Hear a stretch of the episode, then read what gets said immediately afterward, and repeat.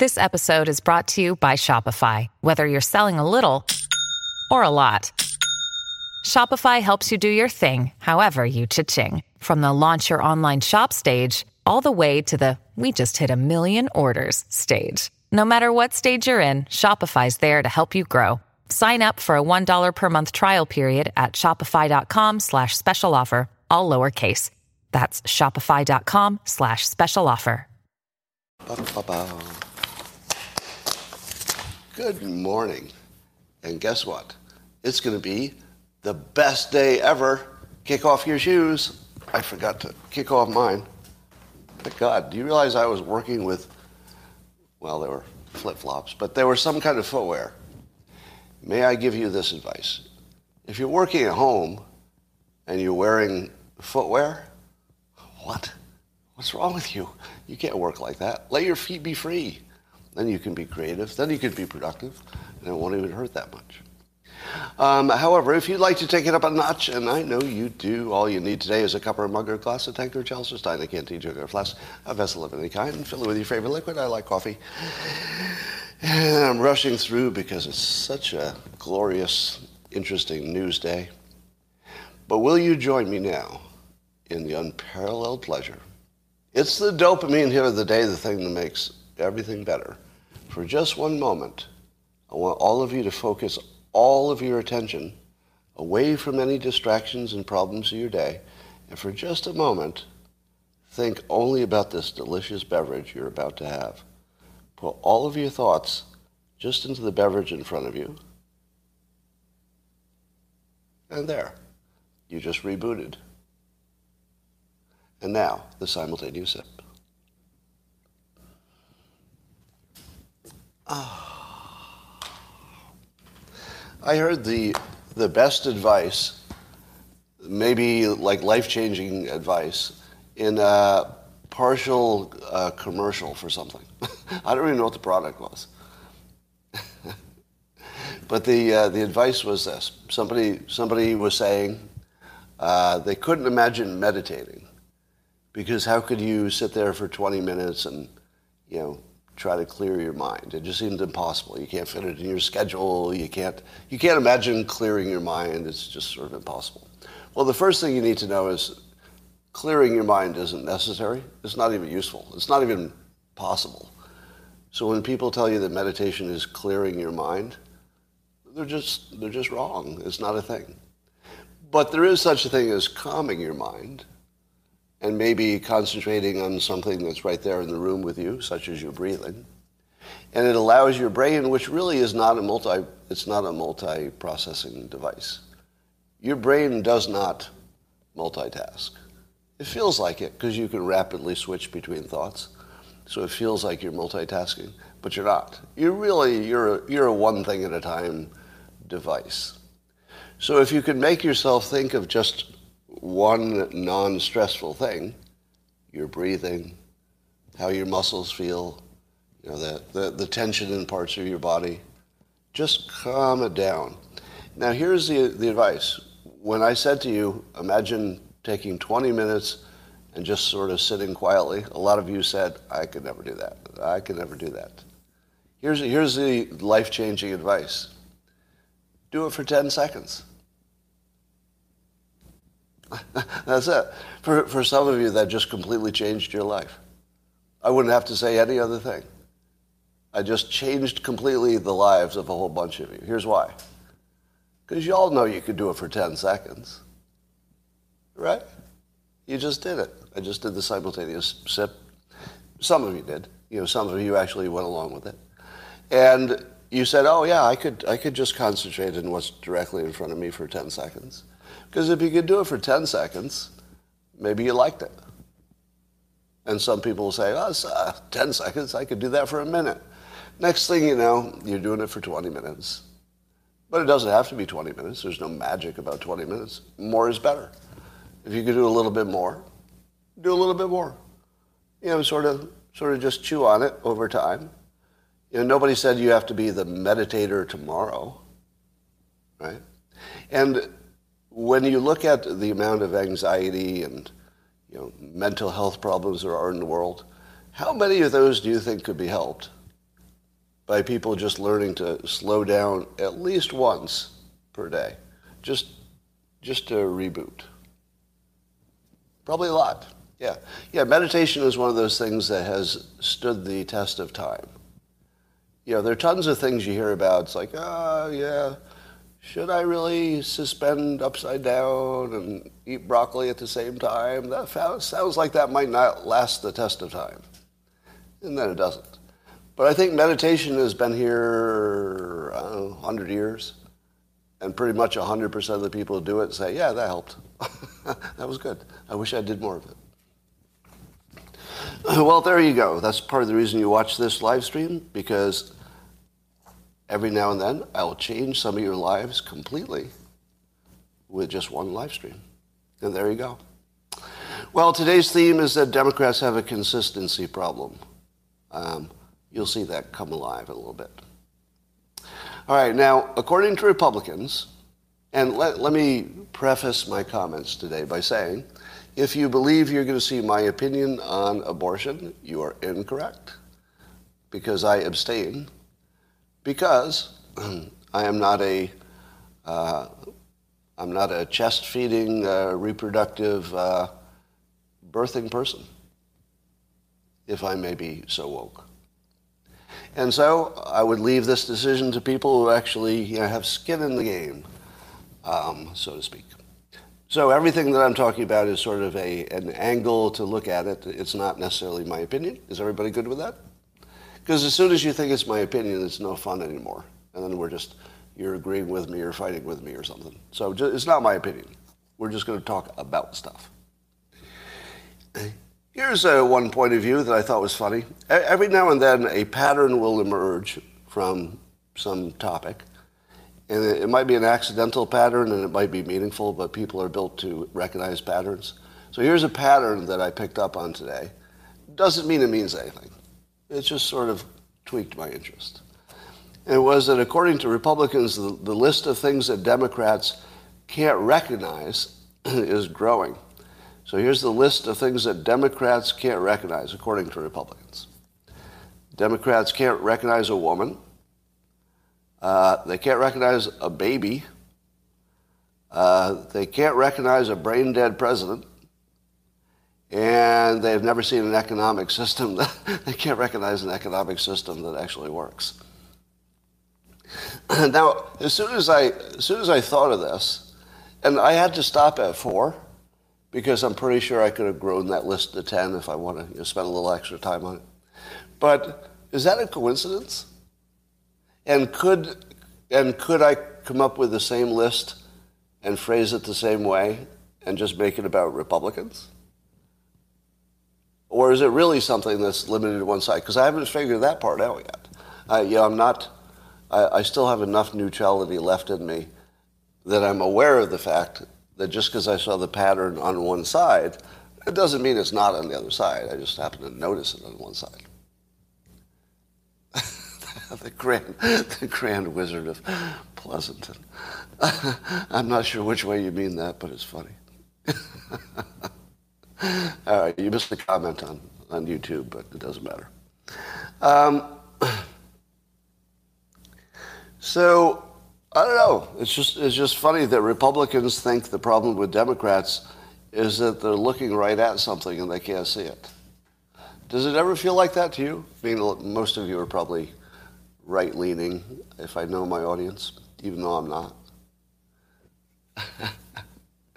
anyway.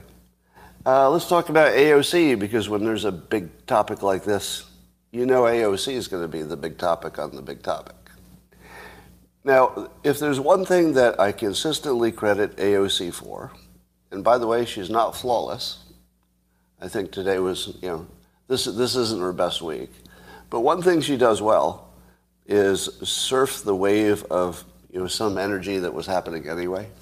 So, because of the Supreme Court decision on Roe v. Wade overturning it, AOC is in the news because you know we care what the uh, let's say the photogenic and charismatic people are saying on both sides. So all the all the photogenic, charismatic people, you know, they emerge during these periods, and um, Here's something she said in a tweet.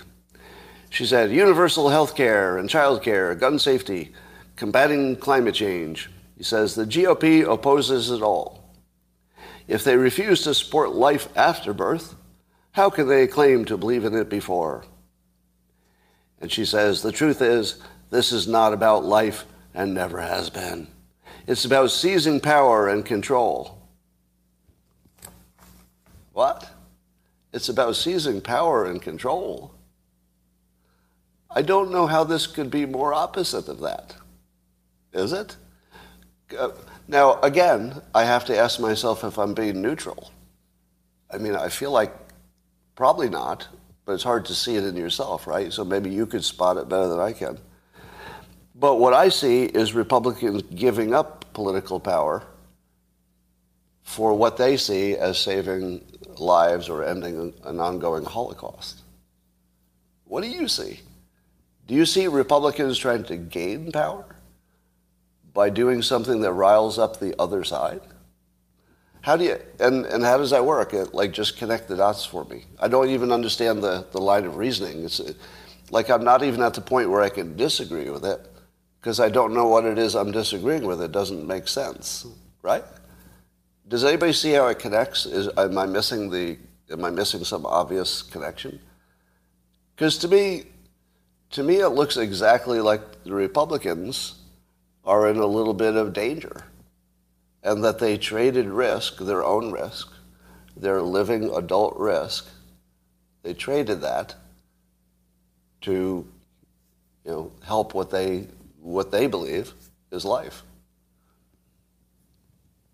And do you believe that AOC actually sees it that way?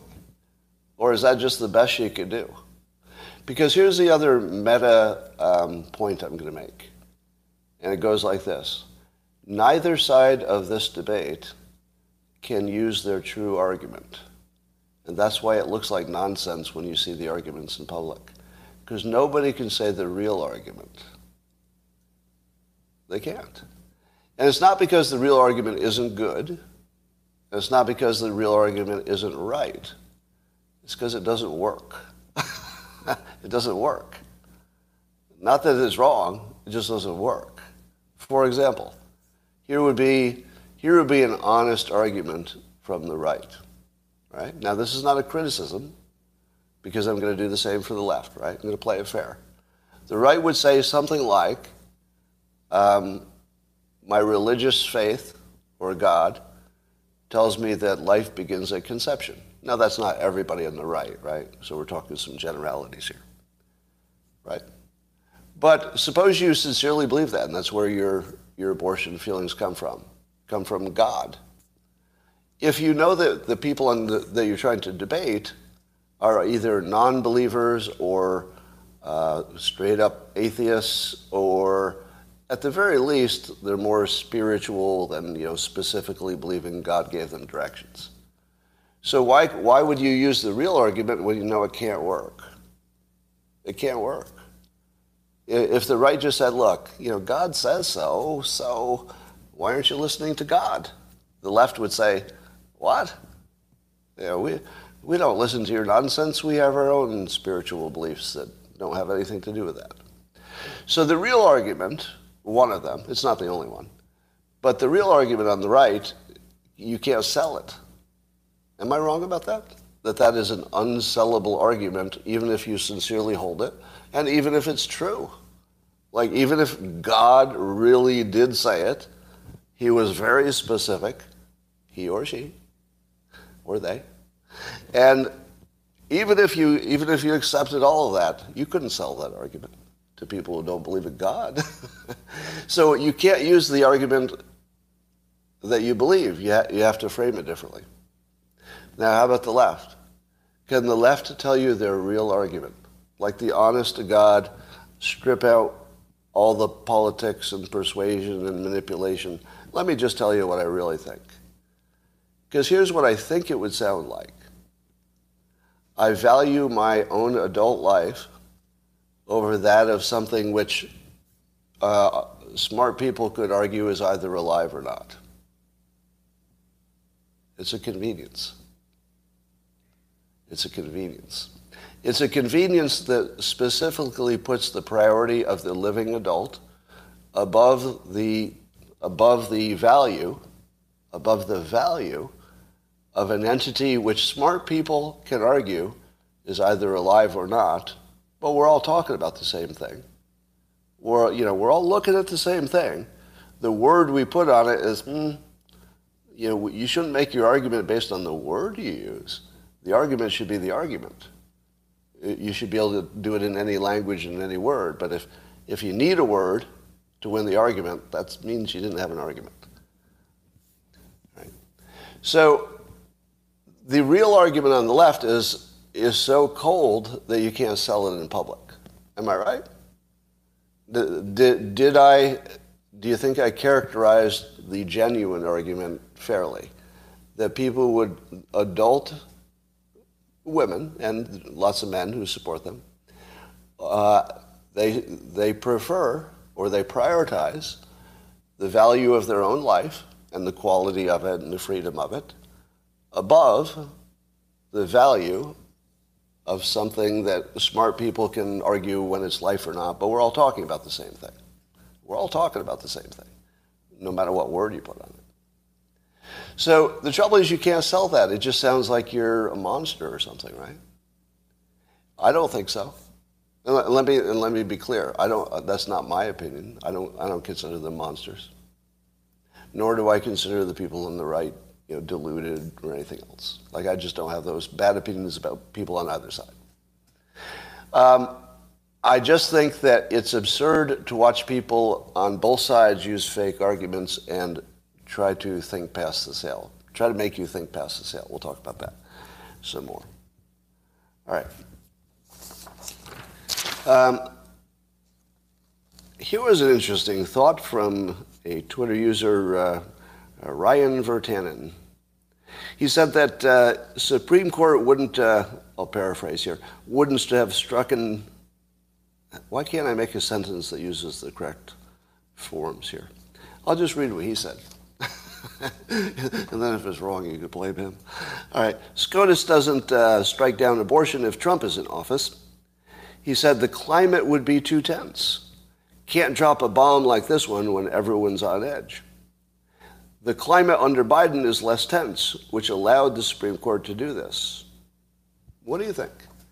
Like, I, I love opinions that, um, that I don't agree with, but I can't immediately figure out why, which makes me pause and go, okay, I think if I really were disagreeing with this, I probably know why, so maybe it's a good point. What do you think? Do you think that if Trump were still in office, the Supreme Court would not have handed down this decision? It'd be too hot. Here's the alternative theory. And by the, by the way, I, maybe.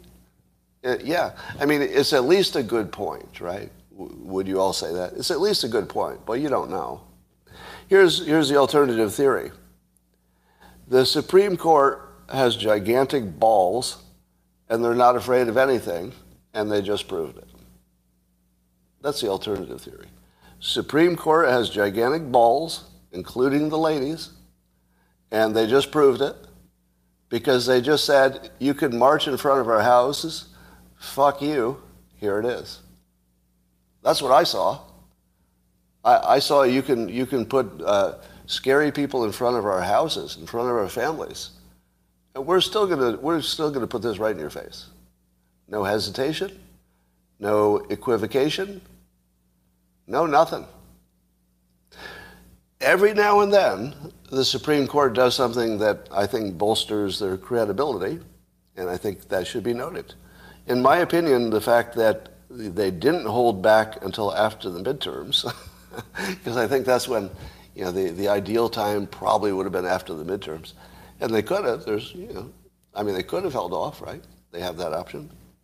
Um, I think that tells me that uh, they're not going to be intimidated. Because imagine if they had not released this. If they had not released it, it would look like intimidation worked right?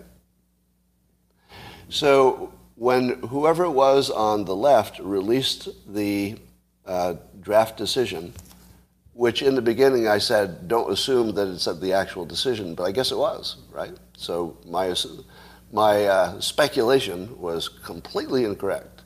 So it was, it was correct.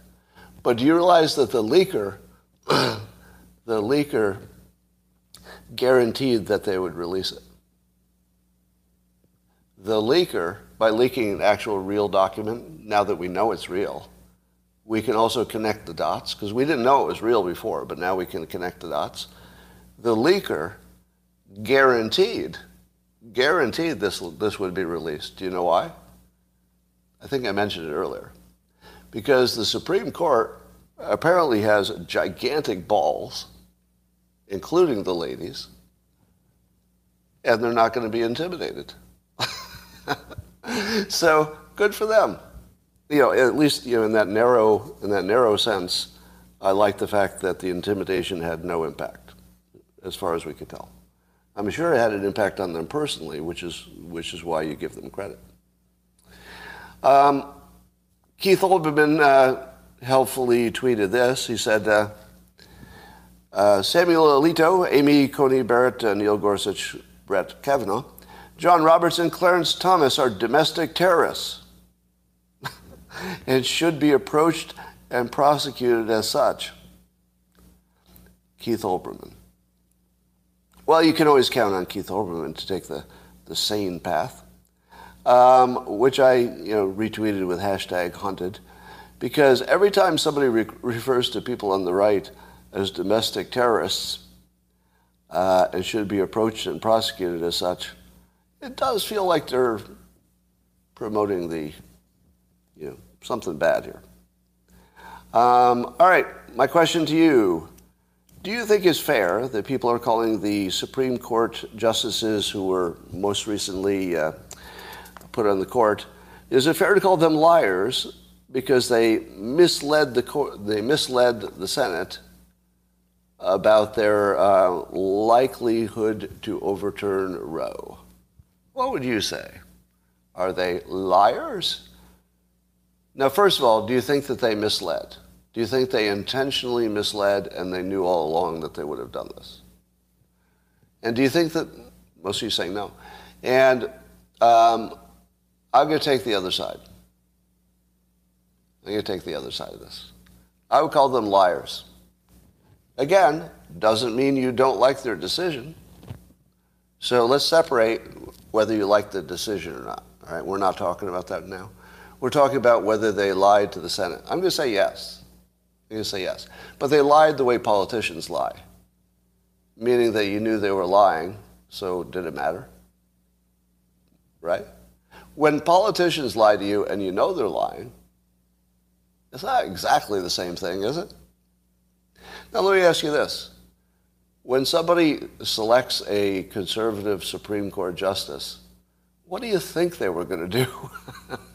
like, what did every, like, I even saw, um, who, who is the comedian, Al Franken, uh, even Al Franken was tweeting, we all knew what they were going to do. It didn't matter that it was settled law. Everybody knew that they, you didn't have to be a lawyer to know that they were going to take a run at it. So is it lying if you know exactly what's going to happen and there's no real ambiguity about it? It's a weird kind of lying. I would call it like political lying. But I'm going to save my uh, most criticism for the question askers. Are you telling me that when they were interviewed, you couldn't ask the right question to find out exactly what they were going to do and like have them essentially tell the public to? Now, of course, you can't ask them how they would rule on a hypothetical case. We're all smart enough to know that, right? That's like, you don't do that. They're not going to answer that question and shouldn't. They shouldn't answer it. But you could get there easily. How about this question? Uh, Mr. Gorsuch, I'm not going to ask you how you would rule on any hypothetical kind of case, but I want to, want to ask you how you, to explain the uh, sort of the, the field, the situation for us. Do you believe that there would be a path to overturn Roe v. Wade and that there could be a compelling argument made? Or do you believe that because it's settled law, it could never be overturned? Which of those sort of general positions do you hold? That it's settled law and cannot be overturned, or that if somebody made a compelling argument, the court would have that right and even responsibility to overturn it. Which one would you go with? Now, I'm pretty sure Gorsuch would either have to avoid the question, which is an answer, or he'd have to say, well, hypothetically, the court could overturn that under you know, a certain set of variables. And that, that would be your answer. They're conservatives, and they just told you it could be done. Would you need anything else? I mean, that's, that's about as clear as you can be. So I think there was terrible question asking, and uh, I would call them liars. I would call them liars because they knew. I mean, I'm not, I'm not a mind reader, right? So technically, you could say to yourself, well, they didn't know, no, because you, you know, anything could happen, and maybe somebody would have made a strong argument that changed their you know, preconceived ideas. But no, you knew. They knew what they were going to do. You knew what they were going to do. And then they did it. Um, I think the only ambiguity was whether they thought they could get away with it. And apparently they thought so. Um, here's a, another little tip for you.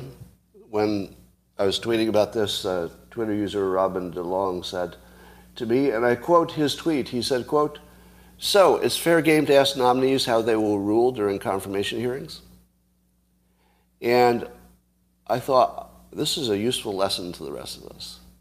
And so I want to remind you that the most important word in the English language is what's, what's the most important word in the English language? That's correct. The word so at the, at the beginning of a sentence. So. Do you know why?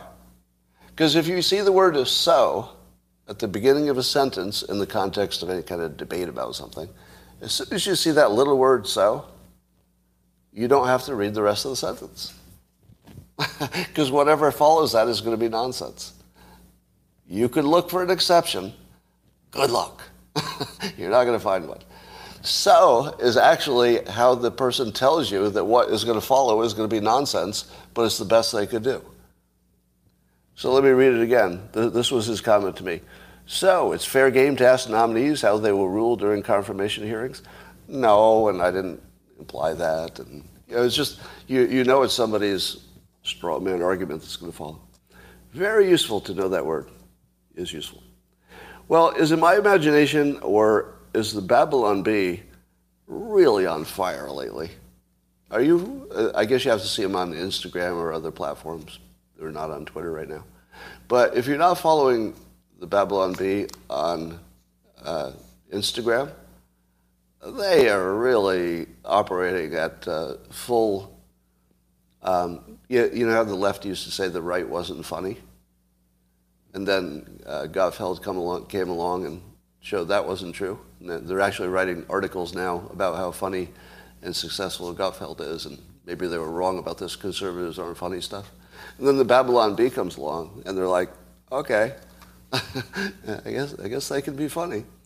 So here's something that the Babylon Bee uh, had on Instagram and other places. It said uh, January 6 hearings, uh, January 6 hearings postponed until after the Democrat insurrection. and their, their headlines are great because you know, the Democrats are having a consistency problem this week because apparently there was the Democrats stormed the Capitol building in Arizona, and there was some you know rioting and stuff uh, in in D.C. and I'm thinking it's got to be really awkward when you're the you're the January 6 people, and you say, all right, look, and this, maybe this was months ago, and all the top Republican strategists got together and they said, we don't have anything. We've got nothing. We're literally going to have to make some shit up just have a reason to get reelected.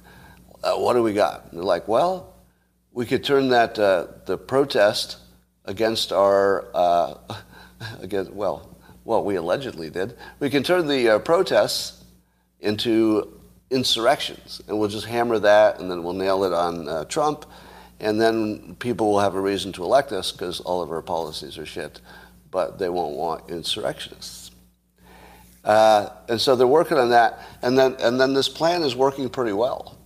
Because I, th- correct me if I'm wrong, but I think the Rasmussen poll actually narrowed the gap between a, a generic Republican and a generic Democrat in the midterms, meaning that Republicans became less popular in a general way as the January 6 hearings were going on. And I'd call that a victory. Maybe not enough to win the midterms, but definitely shows their strategy worked. I mean, if those numbers held. But there were a couple problems with the strategy. A week after the hearings, the Rasmussen numbers went right back to almost where they were, meaning that, here's my interpretation, right? I, you can't be sure this is true. This is an interpretation of their results. This is my interpretation. My interpretation is that a certain number of Republicans were convinced that when they saw the January 6 evidence, it really would connect Trump and a bunch of insurrectionists to the protesters, and you would see something pretty bad there. And people were sort of getting ahead of it and, you know, preemptively saying, you know, I, I can barely be a Republican anymore because I don't want to be on the same team as these people.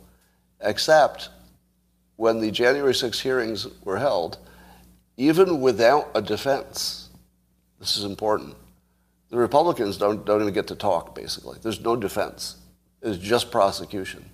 And even with just prosecution, it looks like what they proved is that President Trump couldn't even get Don Jr. on board. And we're done. That, that, if I could explain the entire situation, the entire January 6th summary, just the whole thing, the whole thing, I'm just going to boil it into that, and I can do this because I'm a trained cartoonist. Don't try this at home. You won't do it right. But I'm a professional. I can take complicated situations and boil them into their simplest form. What we learned primarily, we learned a lot, but there's one thing that captures all the rest. What we learned is that President Trump couldn't even get Don Jr. on board. Not even close. the only people he could get on board were some lawyers who are trained to agree with you for money and, you know, support your point, whatever it is. And after all of this talk, and all of this talk of insurrection and he's going to hold office, we know now for sure, we now know for sure, he couldn't get Ivanka on board. he couldn't get Jared on board. He couldn't get Don Jr. on board. And correct me if I'm wrong, but I don't think there's any non-lawyer in, in the White House inner circle who has, Bill Barr wasn't on board. Giuliani is a, an attorney. Giuliani is an attorney. he couldn't get a non-lawyer on board. How about, uh, you know, I don't know, maybe Sidney Powell or something? I don't know what she was saying at the time. But that's what you learned. So the, the January 6th trial, I think, is the biggest failure in politics that we'll ever see. Because it sounded really good on paper, and I have to admit, it worked for a week. It narrowed the gap. But even without a defense, I mean, that's so important. Without a defense, they, they, just, they just lined themselves up and shot themselves in front of the public. So anybody who watched it just thought, well, yeah, I, he didn't convince his chief of staff, any of his children, his son-in-law. he didn't get anybody. Nobody. And, you know, the Democrats were, were worried about how close we were to an insurrection. Do you know how close we were? Zero. And, and I didn't know that, right? I mean, it looked to me like there was no insurrection. But I thought, you know, maybe, maybe there were, you know, some people in the White House who kind of were thinking, well, let's see if we can hold power anyway. Turns out, no, just lawyers. And that's a special case. All right, anyway. Um, so, uh, I told you that you come here for the best jokes about Roe versus Wade. It's a serious situation, but I'd like to call out um, three blue checked verified entities on Twitter because they were the only ones willing to retweet this joke of mine. So it turns out that uh, Dick's Sporting Goods, and I learned this in a tweet from uh, Lauren Chen, but uh, she noted that uh, Dick's uh, Sporting Goods is going to pay their employees a certain amount uh, if they want to go somewhere to get an abortion. And so I helpfully added a headline, a breaking news headline to the story Dick's cause abortions. Dick's cause abortions. And uh, only Greg Gutfeld and uh, the Rasmussen poll and Lauren Chen retweeted that, at least of the blue checks. So, congratulations to those with a sense of humor. but, but uh, okay, this is a true story. I'm not making this up. In the in the mall uh, that's pretty near me, maybe the closest one, uh, there are two businesses that are next to each other in the, the same little uh, parking lot. Uh, one is Dick's, and the other is a restaurant called BJ's. Now, whoever decided that the two anchor tenants should be Dick's and BJ's, I, I think it's time for a slow clap.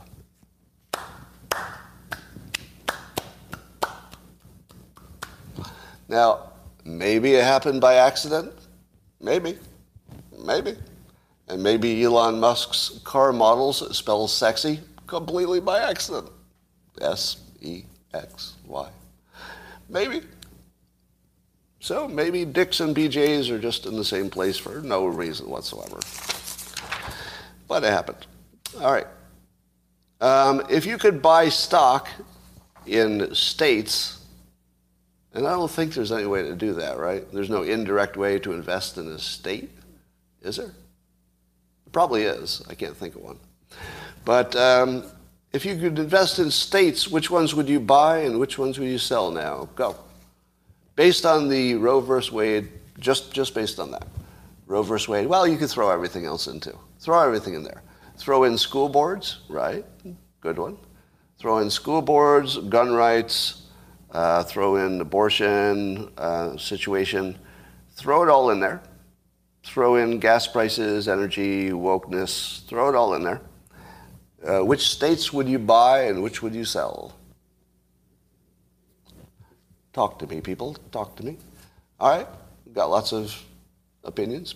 So I see most of you are uh, playing for the team and saying that the conservative states are going to be the beneficiaries. I would have said that until the Roe versus Wade situation. Because that is going to really, really stop any kind of high talent young people from not, I mean, obviously conservatives don't care, people who are not going to have kids maybe don't care, etc. But I would buy California. you know, you, you can hate a lot of stuff about California, and we've got some issues. A lot. A lot. But we may have bottomed out. I think we may have bottomed out. Right? You know, California isn't going to go down forever. That's my prediction. I guess it's not guaranteed. It could go down forever, but I don't think so. There are too many. There are too many strong advantages here. Or uh, even our budget looks good. You know, the California budget looks strong. You know, who saw that coming? So yeah, California, when it comes back, it will, it's going to rage. If I were an investor in states, I would buy California, even if you hate everything about it, just as an investor, right? It's sort of like, to some of you, that would be like you know, investing in a tobacco company. It might be distasteful to you, but I'm just saying it's likely to make money. I think, I think California's badness is all, how they say, baked in, like it's all part of the cake already. So you've already you know, discounted that in your head, and this is new news. And I think it's going to make a difference. But uh, in a larger sense, I think California is going to come raging back. Maybe three to five years. It's going to take us a while to you know, figure out how to keep the lights on. if we could keep the lights on, this is a pretty awesome place. Um, as Corey DeAngelis helpfully uh, informs us, um, there's a huge victory in school choice. In Arizona, the Arizona State Senate just passed a bill to fund students instead of systems. But this is the most expansive one, as Corey tells us, the most expansive school choice initiative in the nation. So basically, families take their education dollars and they can apply them to uh, a variety of places. So there would be a free market competition in that state. Now, how much do I love that some places will become the laboratories and we will find out if this approach to schooling is better? Now, you probably think that because I retweet school choice stuff uh, practically every day, you probably think, well, there's a guy who knows that school choice is the best thing and, and we should do it. Nope. Nope. Nope. I'm completely open to the fact that maybe there's some flaw that's you know not obvious. Generally speaking, anytime you can test a free market solution, you want to do that. You want to do that. And there are plenty of people who want that option, and they want it for more than one reason, which is a perfect situation. One of the reasons might be they don't want the, you know, the wokeness indoctrination. So we just have two reasons instead of one. The other reason is just better schools. Uh, but um, it's great that Arizona is going to now be the, uh, I guess, the premier national test laboratory for finding out what works and what doesn't. I don't know how long it will take. I mean, it might be a five-year situation. So it's not like we're going to wait for the results of the test. But I do like it. I do like it when places are, are acting differently and we can just measure it and we'll find out. I'm open to it. I'm open to this being, actually, I'm open to this being a solution to systemic racism. Because no matter how true, and I think a lot of it's true, the legacy of slavery, you know, rippling through to the present. No matter what you want to argue about the details of where you see it and where you don't, and whose whose fault it is, and blah blah blah blah blah, you can argue that all day long. But here's one thing I don't think anybody would argue: if every kid had exactly the same educational uh, options, you know, with no crime, and you know they can make it to school, and they've got enough support to do their homework and stuff if everybody had that, in a generation or so, you'd stop talking about systemic racism, right? It wouldn't be one generation, but you know you should at least get a head start on it. So, so to me, the more things you can experiment with, and the more uh, the more improvement and the faster you can get it in the educational field, especially to the low-income people, that's that's the biggest lever for everything. Like every lever of civilization comes from getting this stuff right. So if you're not planning a generation ahead, and this is good planning, and maybe it's accidental, but but knowing which works, the public method or the you know the more flexible school choice method, we'll actually know which one of those is better. Not only that, but within the school choice um, field, there'll be lots of competition within that, and then we'll know which of those is better. This is amazing. we, we've finally done, or we're on the cusp, uh, or at least let's say we're, we're setting the field for the biggest uh, golden age improvement of all time. How many of you are parents who have kids in school? Would you agree that the thing we call school is completely broken. I mean, it just destroys the, the parent's life at the same time as the kids. There's nothing about it that's done right. I mean, in fact, every part of school would be different if you started today and built it from scratch. It'd all be different. It's just bullying and you know, low self-esteem, and it's just a it's just a horror fest for most kids. When I when I see kids go to school, I feel sorry for them. And not in the way that I did when I was going to school. I didn't. I, I never felt sorry for myself. Did you? I don't know. I mean, maybe it's a generation thing. Uh, you could like school or not like school, but I never really felt sorry for myself. But when I see a modern child go to school, I think they're just going into the grinder. It's like, it's like a, a mental health destruction grinder, and you, like the, the state makes you send them there. We're going to take your child. Sorry, sorry. We're going to take your child, and we're going to put them every day into a situation that is really, really fucked up. And they will be mentally scarred, probably for life, probably for life. Uh, their self-esteem will be in the toilet. They'll have no value uh, in themselves. And that's what we'll do for you. And then we'll, we'll give them back. And you see what you can do with them. And, you know, so that's what it feels like. It feels like that. I think we could do better. All right. Um, here's something that I forgot or didn't know. I can't remember. But um, Maggie Haberman tweeted, this is not the part I forgot, I'll get to that, that uh, officials with security clearances were sending internet conspiracy theories to senior officials, um, asking them to investigate.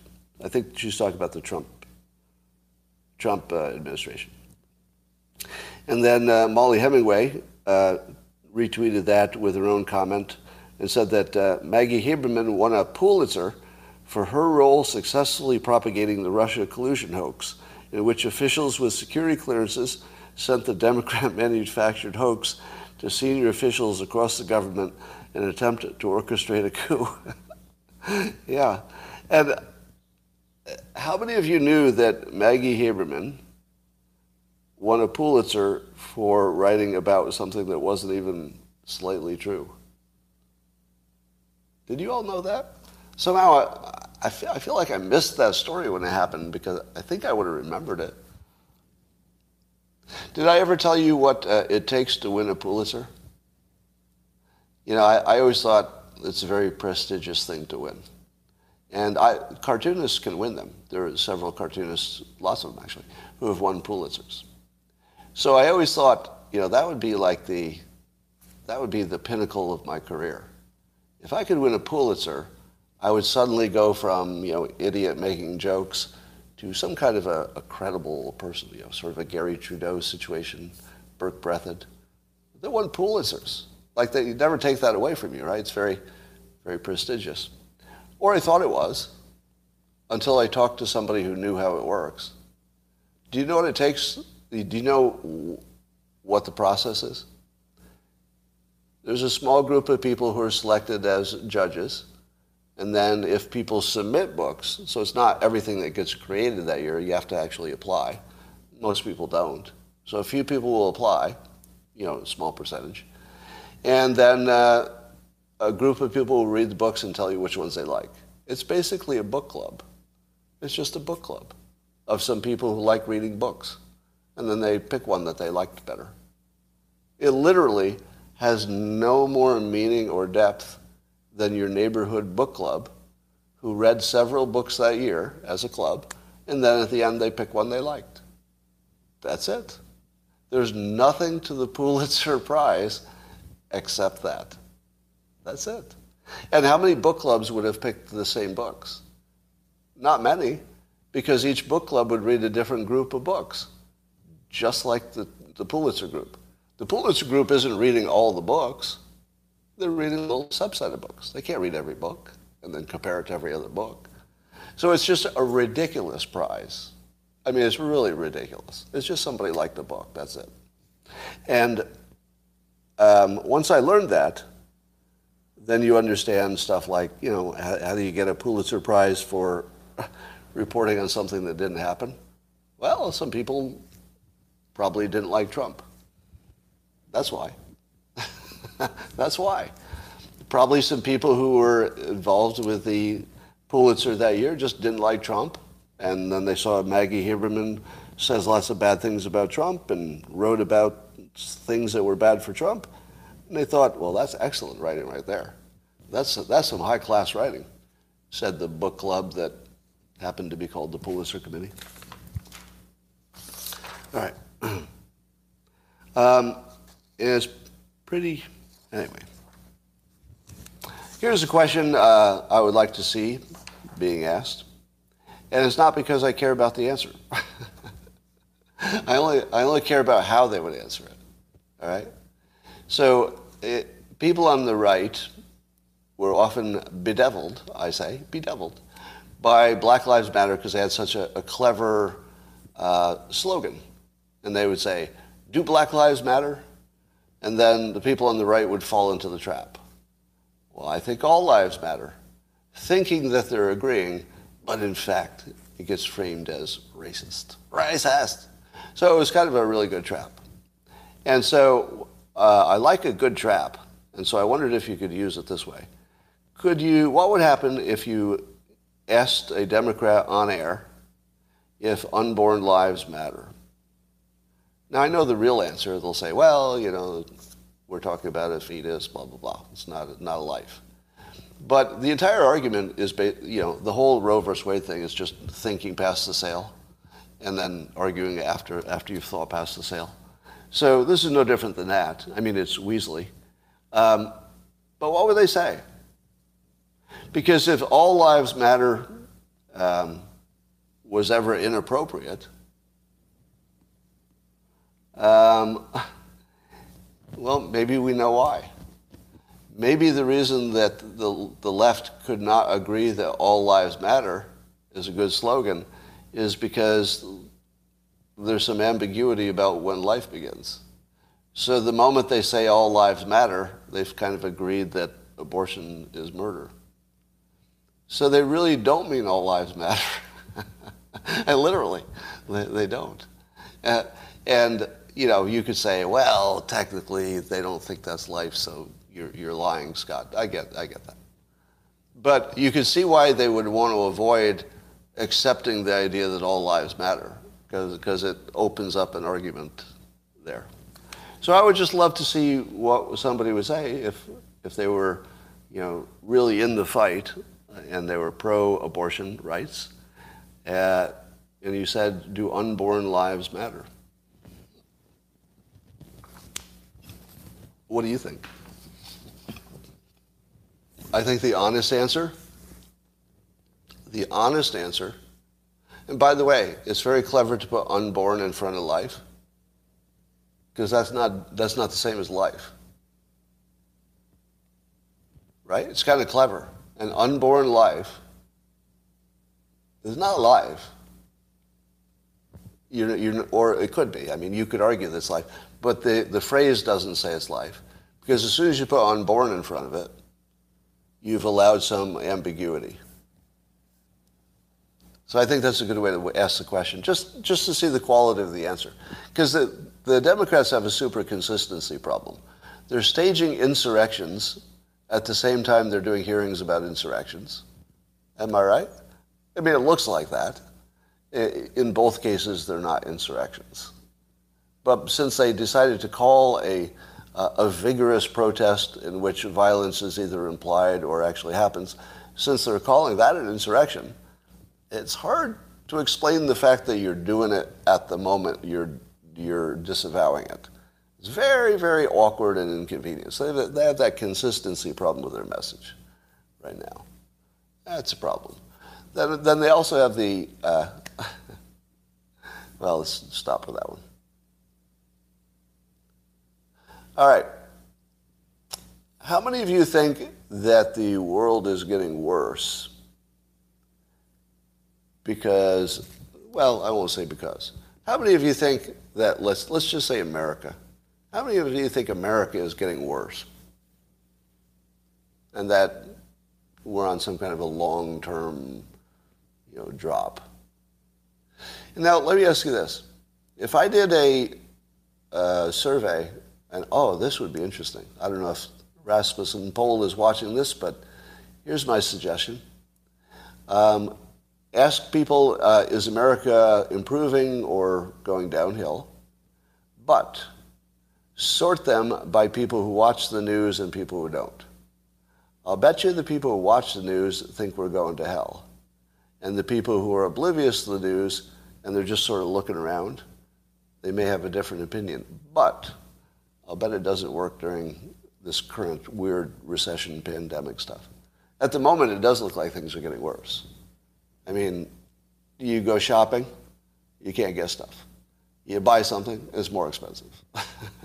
so in, in, in, many ways, it seems like things are getting worse. Um, but I don't think so. Uh, I think if you were to look at the macro picture, I'll bet almost everything is getting better. Do you know why? Because it always does. Most things. Right? 98% of things are just getting better all the time. Airline travel is just always getting worse. I don't know. It's an exception. I mean, the reason we pointed it out is that it's rare. Yeah. And, and I think that we're feeling some serious growth pains right now. I, th- I think that the stress on society that you see is the stress that you get when you lift weights and you, you push yourself to that third set. I feel like that's what we're experiencing. It definitely hurts. It definitely hurts. But it feels like this is the stress on the system that you get when you're going to the next level. I feel like we're ascending. Somebody used that word, I'll borrow your word. I feel like civilization is ascending. It doesn't feel like it if you watch the news, because the news is designed to look at the bad stuff, which is useful, because then you focus on fixing that stuff. But if you're actually trying to understand the bigger picture, you could be blinded by the fact that talking about the bad stuff is more fun than talking about the good stuff. Yeah, and um, somebody is mentioning Steven Pinker on YouTube. Uh, I think he may. I think the context of that is there are a number of people, including him, who like to point out how we see doom and gloom, but that's not really what's happening. Um, airports using bioscanning.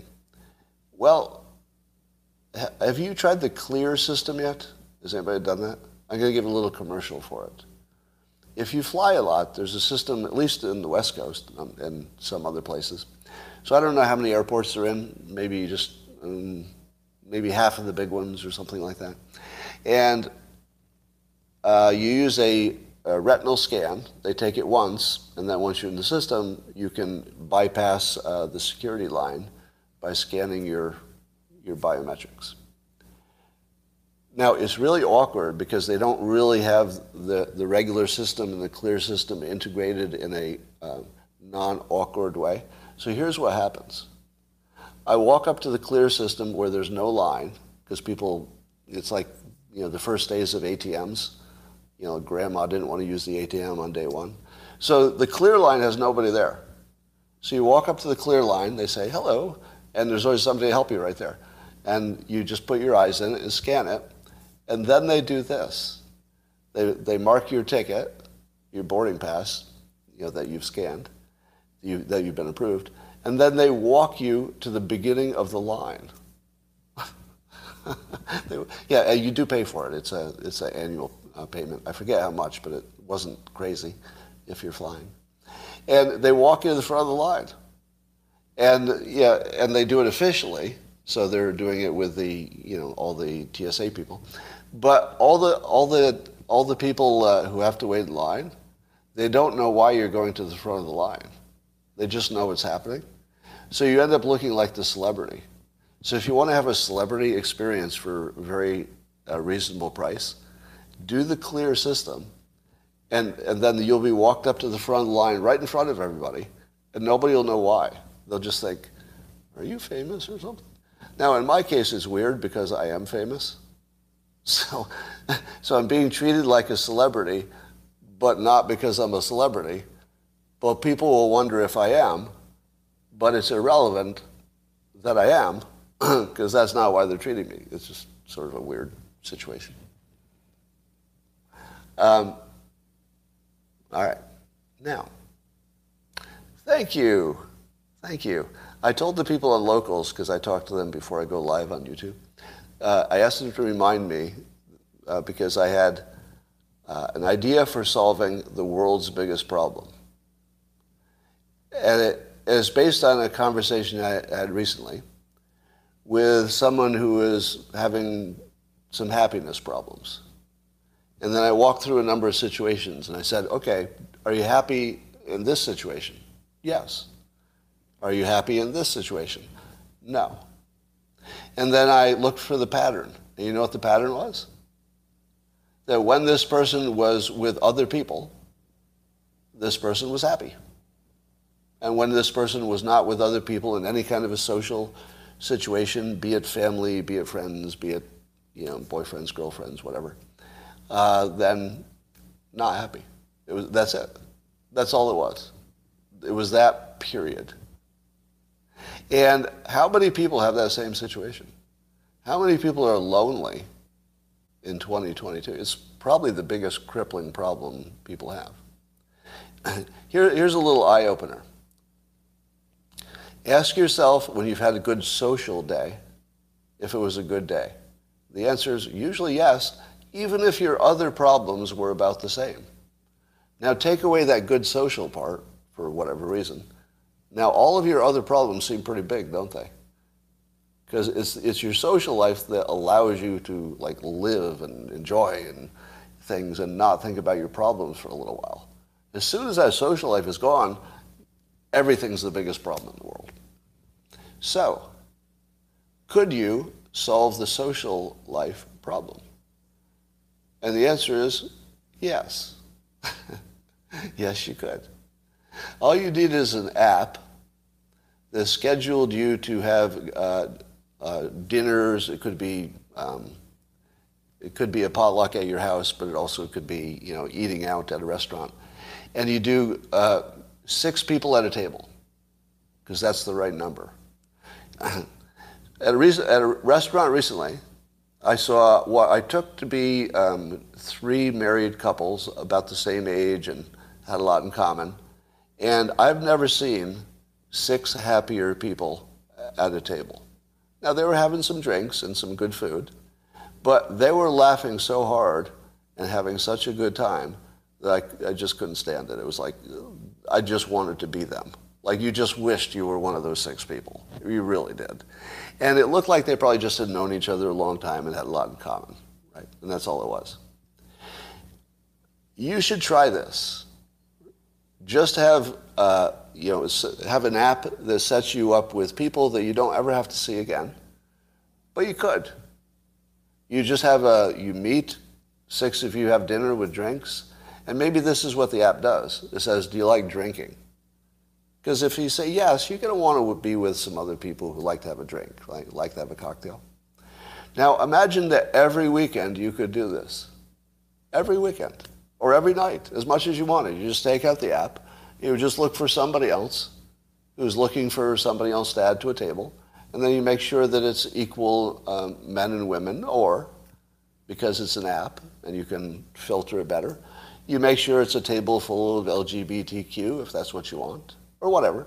But you're, you're filtering high level stuff instead of compatibility. In other words, you're not filtering for a date. You're filtering for, okay, high level, uh, are you, let's say, I'll just take an example. I'd like some people who lean right and like to have a cocktail. Right? If, if, if you happen to be in that category, you lean right and you like to go to dinner and have a cocktail, and I paired you up let's say you and your partner, uh, I'll say you have a mate, but even if you're single, it could be just five other single people. And, I, and that's the only thing you know. The only thing you know is that you lean right and you like to have a cocktail over a good meal. You don't think you'd have fun? You would. you would. Now, if you didn't have a great time the first day, well, maybe the second day. Now, suppose you did it every day for a month. You don't think you would meet one person that you'd want to you know, have lunch with on your own later? Of course you would. That's how it works. All you really need is um, contact with other people. The rest works out. You'll always find a friend if you have enough contacts. So the biggest problem in the world is loneliness and poor social networking. 100% of that could be solved by diversification, same as investment you need to be exposed to a ongoing flow of different people such that some of that flow will match up with what you need and what you want, and then those people become your lasting situations. So you need an app that recognizes that people need flow. You can even, maybe that's the name of the app. Flow. It's not about finding your one person to marry. It's not about sex. It's about finding continuous flow of people who have enough in common with you, or even better, one of your options could be put me in a table that are totally different from me. Like it's, it's a grab bag. I, I want to be at the weirdest table I could get. I want to, you know, I want to, I want a rabbi and a punk rocker and a, a murderer. Like that's, you know, and, and I want a couple of drinks with, with that crowd. I would love that, actually. you put me with the weirdest table, I'd have the best time. So you could call it meetups. Yeah, there, there's like a meetup thing, but I don't think that's quite there. I, I think there's an interface business model uh, upgrade because because the meetups are usually around a interest, and I think I think that narrows it too much. I think it should be, uh, and also the meetups end up being ossified, like you're meeting the same group or so each time. I think you want to flow. You want the most number of people that you can spend a little bit of quality time with, and then good things will happen after that. All right? Did I did I did I deliver? See, the problem with loneliness is that there's nobody's job to fix it. There's no um, there's no there's no cabinet position for social life, and yet it's your biggest problem. Is that weird? It's your biggest problem for uh, probably 75% of you, it's your biggest problem. And there's no, nobody's job is to help you with it. There's no, there's no funding you can get. I mean, I, I'm not even aware of any kind of training class to improve your, there's not an app, right? Yeah, there's a difference between solitude and loneliness, right? But but lonely, remember, loneliness isn't the only thing we're trying to solve. There are lots of people who have plenty of people around them that's just not a good mix for them. So it's not working out. So sometimes you just need more, just more people, more diversification. Do you know why I think uh, diversifying your social life would definitely work? It's because diversification works everywhere. It's like the one thing you can pretty much depend on you know, in finance, diversifying is the thing you need to get right. It's the thing you need to get right. And um, I also recommend diversifying your, your boss. Can you be happy if you have one boss? Yes, if your boss is awesome. But how often does that happen? If you have only one boss, your whole life depends on one person who could be a little bit nuts, often is. So you want to diversify your bosses. That's what I've done. Because in my, in my model, my business model, you're my boss, right? Like I have hundreds of bosses watching me right now. So if one of you fires me, which happens every day, one of you decides I'm never watching that again, or I'm not gonna I'm not gonna subscribe anymore. So every day I get fired. Every day. But I'm diversified. I have so many bosses that a hundred can fire me a day, and I, you know doesn't affect my happiness. And so diversify your friends, diversify your social life, diversify uh, your bosses, and diversify your investments. Got it? it? It always works. It always works. All right, that's all for now. Talk to you later, YouTube.